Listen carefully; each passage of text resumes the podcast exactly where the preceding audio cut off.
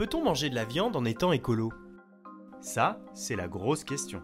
L'élevage n'est responsable ni de la faim dans le monde, ni de la dégradation du climat, ni de la crise sur l'eau potable. Ce qui est responsable de la faim dans le monde, c'est un système économique, c'est la destruction de l'agriculture vivrière, c'est le gaspillage alimentaire. Et puis une prairie avec ses vaches, ce n'est pas une source mais un puits de carbone. C'est-à-dire qu'une prairie, c'est une tonne, de CO2 capté chaque année.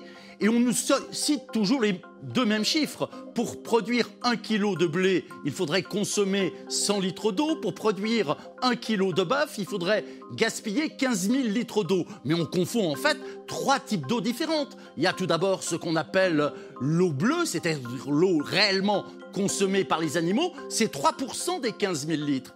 Il y a ensuite ce qu'on appelle l'eau grise, l'eau utilisée pour l'assainissement, c'est encore 3%.